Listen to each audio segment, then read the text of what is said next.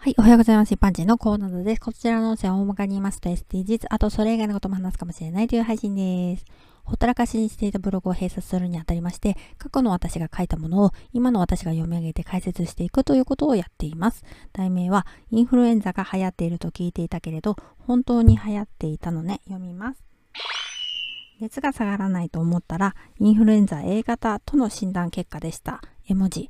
片方の鼻の穴に長い綿棒のようなものを入れるだけで診断結果が出ました。絵文字。インフルエンザが流行っていると昨年から聞いてはいましたが、周りに誰一人いなくて忘れていました。汗マーク。まだ流行っていたのですね。絵文字。タミフルというインフルエンザの薬が処方されなかったのですが、幻覚が見えるなどして自殺する人が続出したから、はてなびっくりマーク。もう処方されなくなっているのかもしれませんね。絵文字。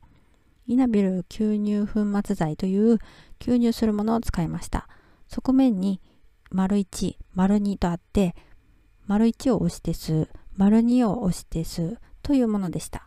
むせるしうまく吸えているのかよくわからず、効果もよくわかりません。汗マーク。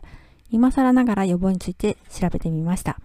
うがい、手洗い、マスク、人混みは極力避ける、空気の乾燥も良くない、とのこと。ビタミン摂取は予防にはいいけれど、なってから摂取しても意味がないそうです。絵文字。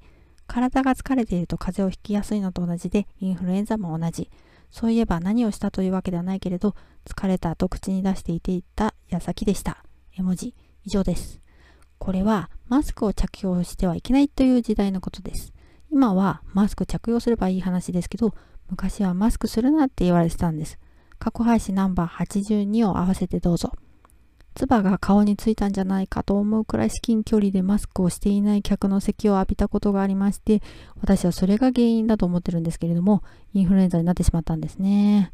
仕事は何日間だったか忘れましたけど、指定された日数休まなくてはならなくて、もう忘れてしまいましたけど、それが給料かボーナスに影響が出たような気がします。